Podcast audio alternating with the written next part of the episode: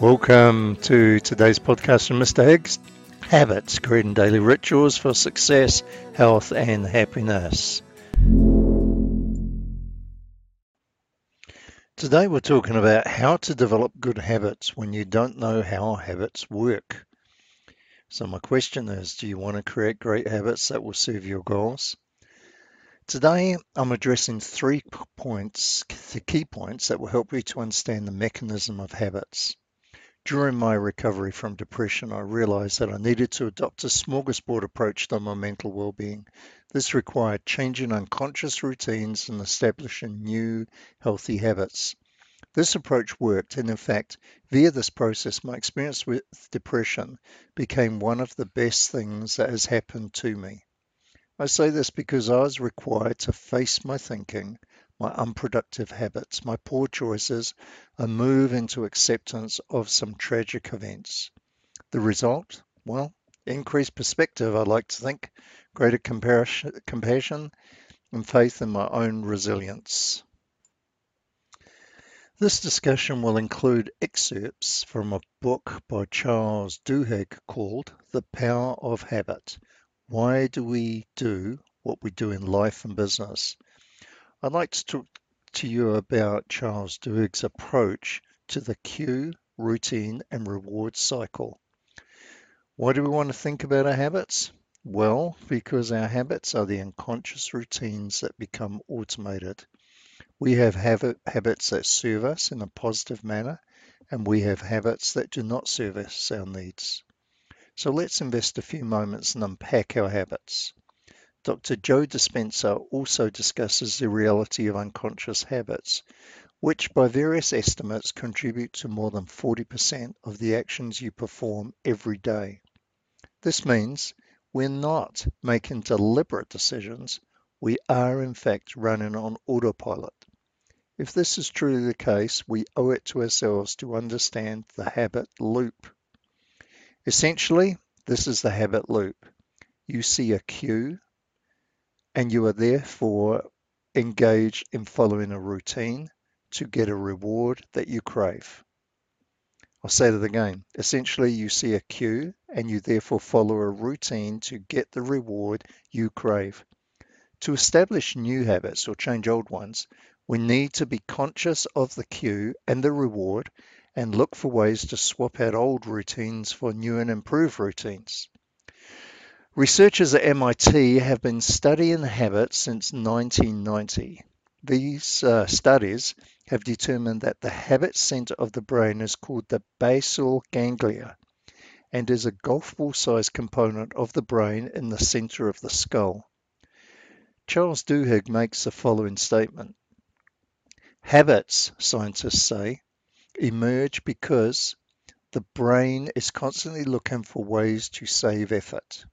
Left to its own devices, the brain will try to make almost any routine into a habit because habits allow our minds to ramp down more often. This effort saving instinct is a huge advantage. An efficient brain requires less room, which makes for a smaller head, which makes childbirth easier and therefore causes fewer infant and mother deaths.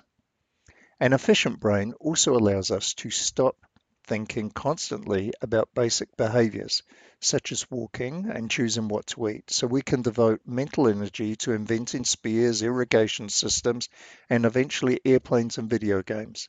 But conserving mental effort is tricky because if our brains power down at the wrong moment, we might fail to notice important things, such as a predator hiding in the bushes or a speeding car as we pull onto the street. So our basal ganglia have devised a clever system to determine when to let habits take over. It's something that happens whenever a chunk of behavior starts or ends. End of quote. So let's look at the three components of the habit loop. Cue. There is something which tells your brain it's safe to go into automatic mode rather than having to think intensively about every choice you face. Cues can be external or internal. The cues include the time of day, the company of certain people, your location, your current emotional state, and an external trigger. I've mentioned this before regarding Jiu-Jitsu. We train based on external triggers. Our training partner shifts their body or grip to a certain position during the time we are rolling or wrestling. This triggers a response. If we have to think too hard or too much about our attack or a counter attack, we lose the opportunity. We therefore drill so we don't have to think and decide. We drill the same position or technique over and over so the response becomes a habit. This leads to step two in the habit loop routine. This is what you do automatically whenever the habit is triggered. These are the patterns of behavior. These patterns can be physical, mental, or emotional. The brain expends a lot of energy at the beginning of a habit loop looking for a cue which signals which routine to use, but then once you start on a routine, the brain shuts down and rests because your actions are predetermined and automatic. For example, the person who's been going to the gym for years has established a routine. The alarm may sound at 5:30 a.m. There is no thinking here except perhaps, oh, it's cold this morning. The person then gets out of bed, walks to the kitchen.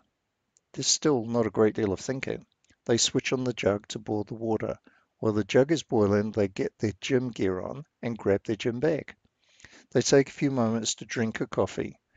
While they check they have the clothes they need for the day, they grab their gym bag, their work bag, and their laptop. They finish their coffee and they walk to the garage, jump in the car, drive to the gym. There is not a lot of thinking. Why do we do the above routine? Because of point three reward. What is the benefit to you? What do you get out of performing your habit? The reward helps your brain figure out whether what you do in this habit loop is worth remembering for the future or not. At the end of each habit loop, the brain always gets into action deciding whether the specific loop is worth remembering or not based on the reward derived. The person who's been attending the gym for many years has a brain that has determined the habit loop is worth remembering because of the reward. The brain receives the release of positive hormones that affirm the cue or the trigger, which in this case is the alarm in the morning. That's the cue or the trigger. The brain decides this is worth remembering.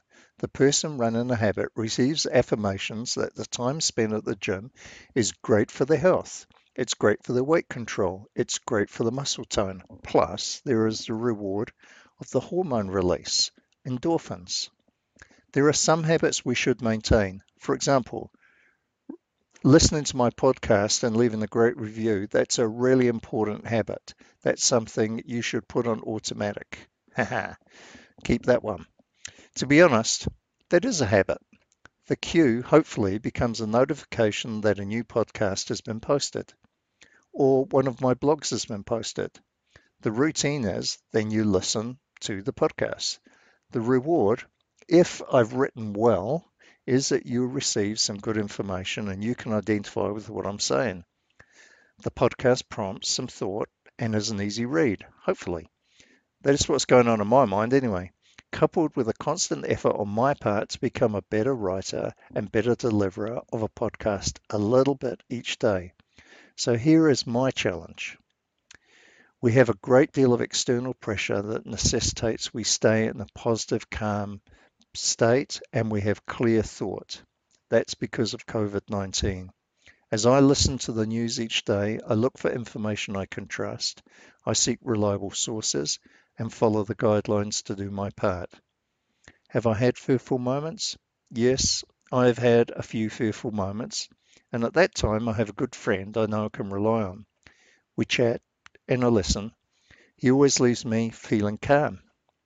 My desire is you will now understand the habit loop and will think about the habits you have that are almost unconscious. As you recognize a habit, ask yourself this what reward am I getting from this? It may be something like in the afternoon, I feel a bit of lack of motivation. I'm a bit down in energy. So I go to the vending machine, I grab a chocolate bar. It tastes so good and it feels so good, it feels better than the extra weight it may be contributing to. We need to be conscious about the habits and identify the reward. Our endeavor is to think that we think about and try to live consciously. Let's be critical about the reward we get for the negative habit loops in which we engage. Take care, team. Thank you. Thank you for listening to Mr. Higgs podcast. Habits, creating daily rituals for success, health, and happiness. See you next time.